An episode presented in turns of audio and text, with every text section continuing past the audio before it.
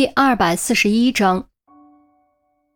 秋去冬来，叶落雪飘，不知不觉几个月就从指缝间溜走了，也许再一晃就是几年、几十年，甚至一辈子，谁知道呢？今天是二零一七年一月十二日，小雪，天气很冷，还在刮风，干冷干冷的风吹在脸上跟刀刮似的，生疼。于西正顶着寒风接电话，由于触屏戴着手套没法按，所以他只能摘掉手套，结果还没说几句，手就冻得通红。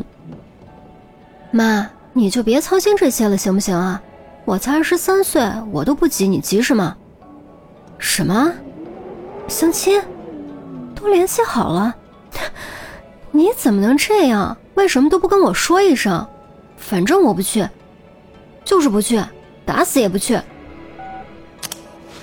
愤愤然挂断电话，于西将手机塞进包里，赶忙给冻僵的手哈热气，戴手套，紧了紧帽子，快步朝单元门跑去。没错，是单元门，不是宿舍楼门。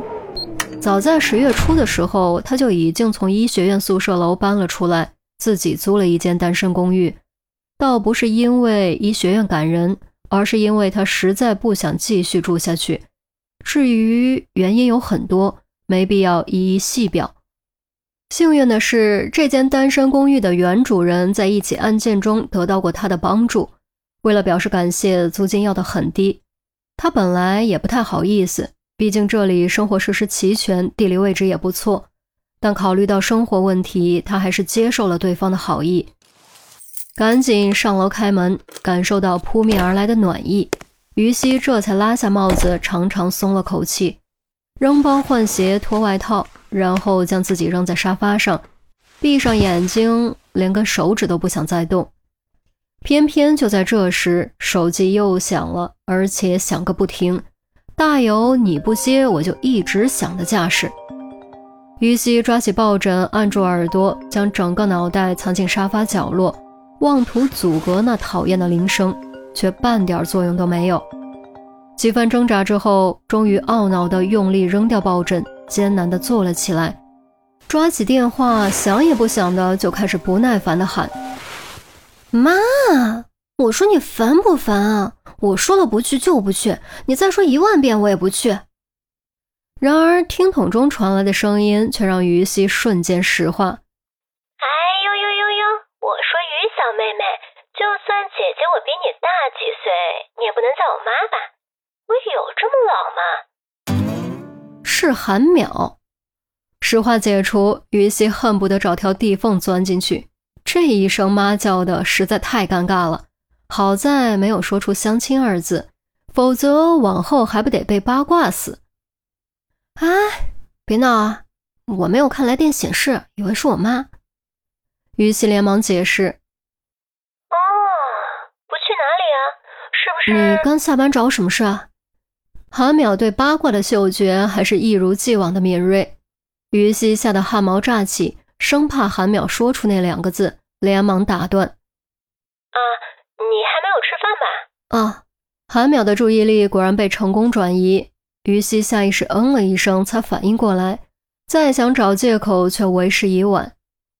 那正好，我们都没吃，一起出来聚一聚啊！我们都好久没有聚餐呢，正好放松放松，交流交流感情。韩淼最后一句的语气明显是在刻意强调。啊，好吧，去哪儿啊？于西只能答应。望了一眼窗外的鬼天气，心中暗暗苦恼。唉，才逃出那瑟瑟的寒风，现在又要一头扎进去，我怎么这么命苦啊？啊，就老地方。啊，老地方，火锅城。冬天嘛，就要吃点热乎的，暖暖身子。韩淼说话的时候，旁边依稀能听到郑月的声音。于西一听也觉得还不错，反正自己也没吃饭。刚想挂电话，却听韩淼突然扔下一句：哎，那个钟离的号码多少来着？我怎么会没有存呢？哎呀，算了算了，那你联系钟离吧，就这么定了啊，不见不散，拜。紧接着电话就被快速挂断，完全不给于西任何说话的机会。于西捏着手机一阵无语。没存钟离的号码，鬼才信。拜托，能不这么刻意吗？找个更自然、更合适的理由，就这么困难吗？不过无语归无语，话都说到这儿了，他还能回电话拒绝不成？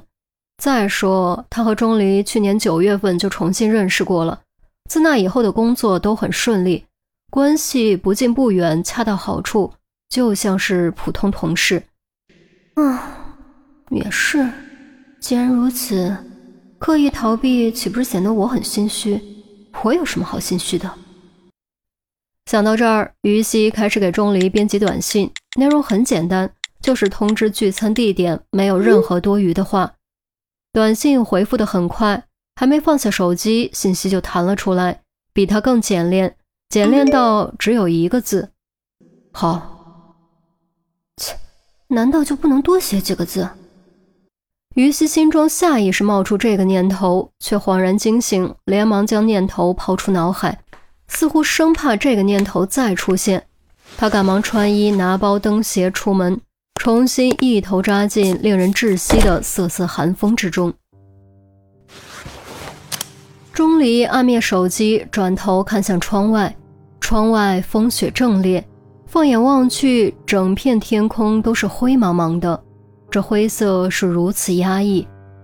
他却知道，在那灰色之中，其实正有无数信号在飞来飞去，构建出一个完全由信息组成的世界。那一定是个五彩缤纷的世界，只是看不到而已，一如内心深处的快乐和幸福。满打满算已经差不多四个月了，再过些天就要过年了。袁心爱现在在哪里？过得还好吗？会不会寂寞？该怎么过年？他他的肚子应该已经鼓起来了吧。一个又一个念头从心中浮现，无论如何都摆不脱甩不掉。他忽然发现，不知不觉间自己已经不是过去的自己了。过去的自己绝对不会感慨，而现在的自己竟然总是时不时感慨命运。是因为多了牵挂，还是因为太累了呢？也许都是吧。这四个月是他最难熬的四个月，不只对他，对安琪儿和严威也一样。尤其严威，在担忧的痛苦折磨中日渐消瘦，现在已经变得形容枯槁。若非安琪儿一直照顾左右，恐怕早就熬不住了。如果不知道真相也就罢了，偏偏他知道真相，却又不能告诉严威，只能眼睁睁看着严威在悲痛中沉沦，这让他感觉异常自责。他只能通过疯狂的学习和工作来逃避，换得一缕安宁。强行将思绪拉回来，钟离收起手机，合上书本，看了一眼墙上的黑碟，摘下外套，离开了房间。